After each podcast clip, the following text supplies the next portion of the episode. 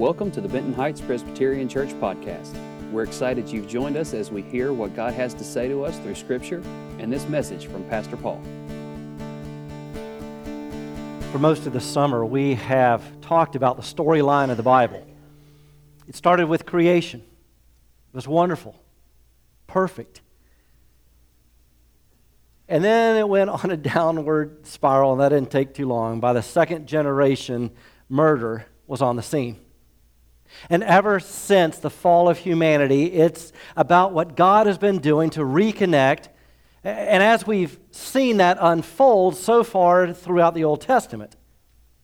Well, today that story continues, and it's kind of a two for one deal. So they say that nothing's free. Well, there you go. And today's two for one is that not only are we going to highlight the person and work of Jesus Christ, the Son of God, the second member of the Trinity, but we're also going to highlight the Holy Spirit, the third member of the Trinity. Bottom line is today is all about the ultimate storyline of the Bible of God at work in this world and in our lives. You see, Jesus Christ came to earth. He continued the work of God in a very dramatic way. He did all kinds of amazing stuff. He healed blind people. He set prisoners free. He helped people who were disconnected from society. He gave people truth. So on so many levels, Jesus was doing the work of God.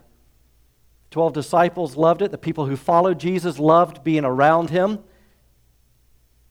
But then one day, Jesus came to them and he said, I'm going to go away. This bothered them terribly because they thought, well, if Jesus is going away, then all this great stuff that God is doing is going to go away. So in the Gospel of John, John records Jesus telling them, I am going to go away. But when I go away, I'm going to send someone else to help you. In Acts chapter 1 tells a bit about that continuation work of Jesus. Just because he's gone from the earth, dead, buried, resurrected, ascended back into heaven, doesn't mean God's activity in this world has come to an end. Quite the opposite. It continues just as God meant it to be. So he is still calling people to have a relationship with him. He is still calling people to love each other as He designed us. God is still at work helping people who are disconnected and in need of hope. God is still opening up lives. And He is still calling individuals, as He did throughout all of Scripture, calling them to be a partner with Him in what He's doing in this world. This church exists because we have felt that calling of God, that God has called us to something beyond ourselves, to operate in a power that's beyond our natural capabilities, to be used by Him so that others can be reconnected to God, so that marriages can be restored and captives be set free. Where did this come from? If Jesus is gone, how does it continue? Well, the Bible tells us in Acts chapter 1. In my former book, Theophilus, I wrote about all that Jesus began to do and to teach until the day he was taken up to heaven after giving instruction through the Holy Spirit to the apostles he had chosen. After his suffering, he presented himself to them and gave many convincing proofs that he was alive.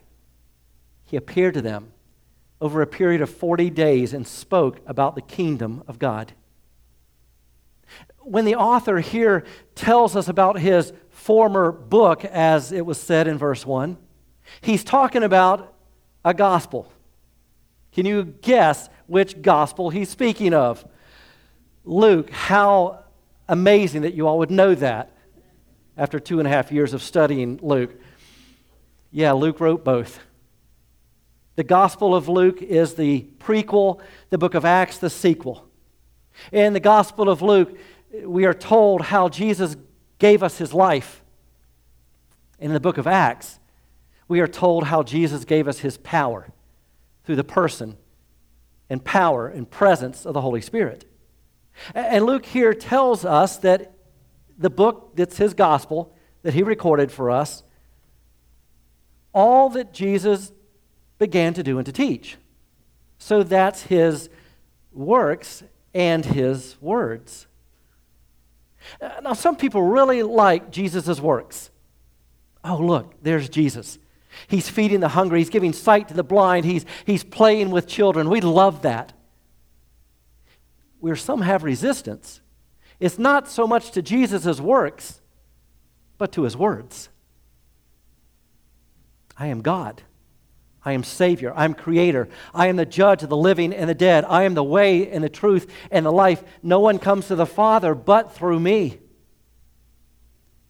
The conflict, the controversy occurs over Jesus' words. So, as you read the Gospels, you, you look at the things that Jesus did and you say, that's amazing that Jesus would love and serve and give so perfectly. But don't overlook his words who he says he is is ultimately why he died. He was put to death, not so much for what he did, but for the many things he said, claiming to be God. He's making claims that no one else in the history of the world will make. He says he's the creator, the redeemer. He says he is God among us. And then if we disagree with him, we go back to those works that he did and we ask, would someone like that lie to us?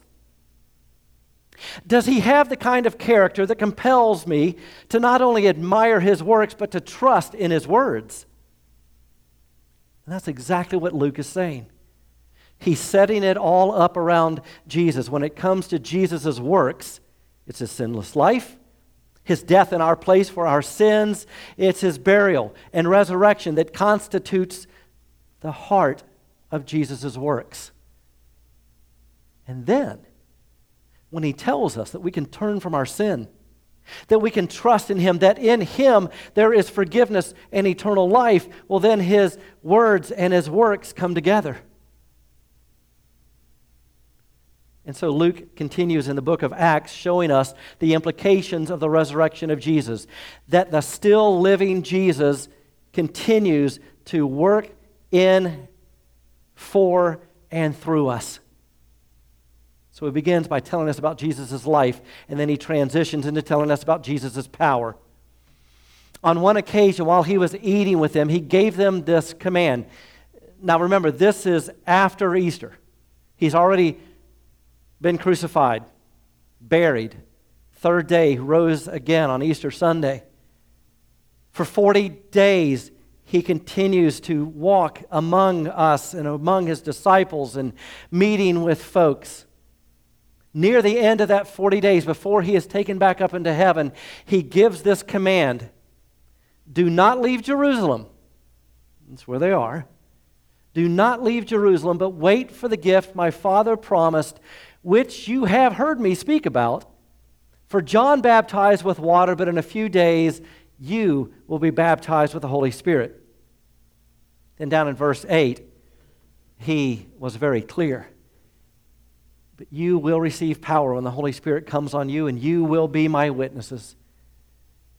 We will come back around to verse 8 again, but here's the big idea for now. Jesus' life and power are not just to be admired. A non Christian can look at Jesus' life and, and Jesus' power and admire it. Only a Christian can look at Jesus' life and Jesus' power and actually experience it. How many of you have looked at Jesus' life and thought, that's an amazing life? He had no sin, he never took advantage of anyone, never stole anything, never was inappropriate with women. He was always generous, always told the truth. He suffered nobly.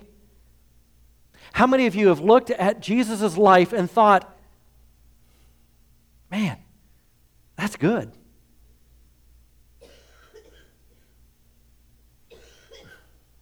But if you only admire it, it's not enough. Jesus doesn't want you just to admire his life. He wants you to experience his life through the power, presence, and person of the Holy Spirit. So after Jesus rises from the dead, everyone's excited. What do we do now? And Jesus' answer in verse 4 was wait. Wait.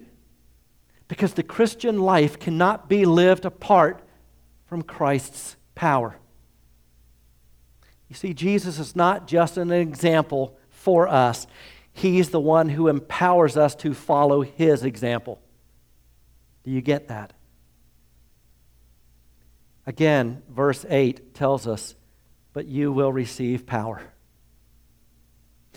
There was a Swedish chemist many years ago who discovered something very powerful. And because he had discovered it, he wanted to be able to name it. And so he called a friend of his who was a Greek scholar. Now, I don't know if this person was a Christian or not, but the chemist asked him, What is the Greek word for power? It's the same word that's used here. It's dunamis, from which we get the word dynamite. Our word dynamite comes from the Bible word that describes the Holy Spirit. All right, so when he shows up, boom, things happen. That means when the Holy Spirit shows up, you know it. Things change. Things happen. The Christian life is about that kind of power, that kind of supernatural, God given power, and you cannot understand the power of the Holy Spirit apart from the life of Jesus. There's no example of what it means to live a spirit empowered life apart from Jesus. So we have to look at him. And that's what Luke is telling us. He says, okay, Jesus lived by the power of the Holy Spirit. He lives without sin, He dies for our sins. He rises for our sin, He evidences it for 40 days, and He tells His people, don't go do ministry yet. Wait. You need power. And the Holy Spirit is going to come upon you and cause you to be like me. That's why the former book, Luke, and the latter book, Acts, go together. So in the Gospel of Luke, there's this perfect relationship between Jesus and the Holy Spirit. Jesus is conceived by the power of the Holy Spirit in his mother, Mary. If you remember at Jesus' baptism, the whole Trinity was, was there. God the Father spoke from heaven. God the Son is coming up out of water. And who descends upon him? God the Holy Spirit in the form of a dove. This is to show publicly that Jesus is anointed by the Holy Spirit, that Jesus is empowered by the Holy Spirit. It was done publicly so others could see this. Jesus already knew it. This wasn't for his understanding, this was for our understanding. Now, all of this is either true or the most arrogant statements ever made in the history of the world that Jesus was led by the Spirit and empowered by the Spirit, that he was filled with the Spirit, he suffered by the power of the Holy Spirit, that he persevered and loved by that same Spirit, that he engaged in spiritual conflict with the demonic realm with the power of the Holy Spirit, that he prayed and trained leaders by the power of the Holy Spirit that he humbly, for the first 30 years of his life, went about a job as a carpenter, humbly serving in a small city, in a poor family, by the power of the Holy Spirit, and he died, still filled and led by the Holy Spirit. So get this to be spirit filled doesn't necessarily mean you're going to avoid suffering. Sometimes the Holy Spirit will not get you around suffering, but He will get you through suffering. That's what happens with Jesus. And Jesus, we read elsewhere in the New Testament, was raised from death by the power of the Holy Spirit.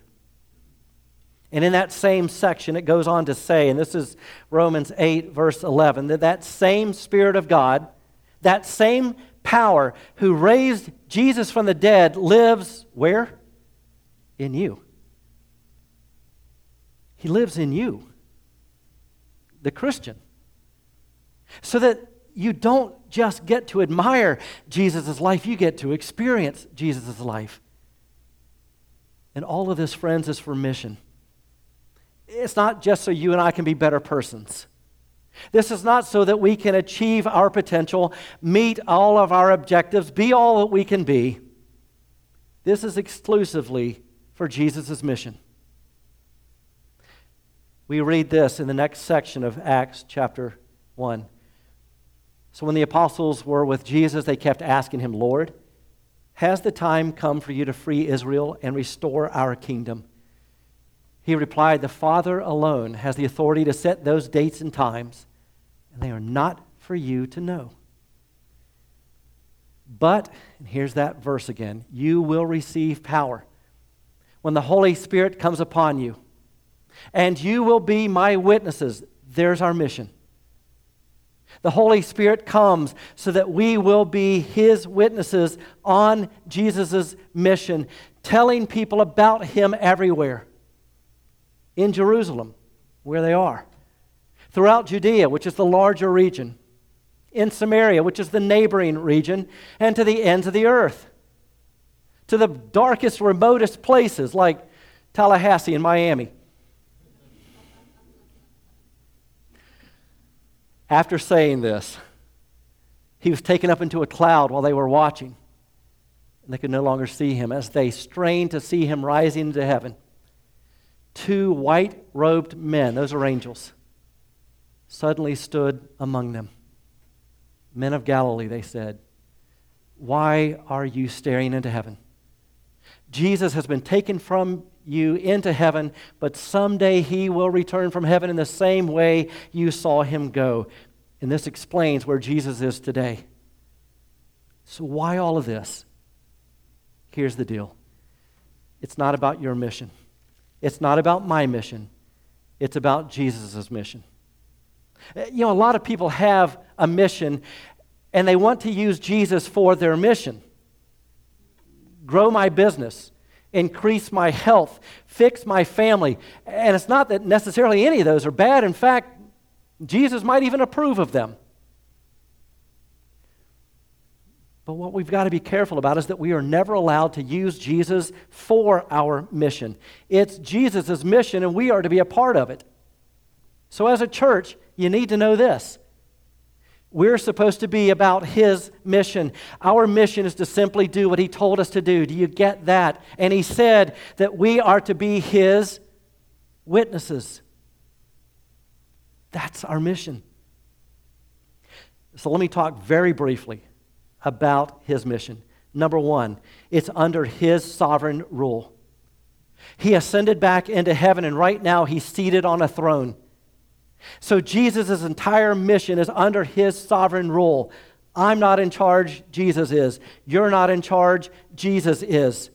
The whole mission on earth is under the ruling, resurrected, reigning Jesus who is seated on a throne right now. Number two, the mission of Jesus is about the expansion of his kingdom through the church you would read later, if you kept reading in Acts chapters 2 and 3, that Jesus doesn't begin a bunch of organizations, he begins one living organism called the church. And Jesus' mission is the expansion of his kingdom. The goal then is always people meeting Jesus. That's the goal. So we're talking more Christians and better Christians, and more churches and better churches. That's the mission.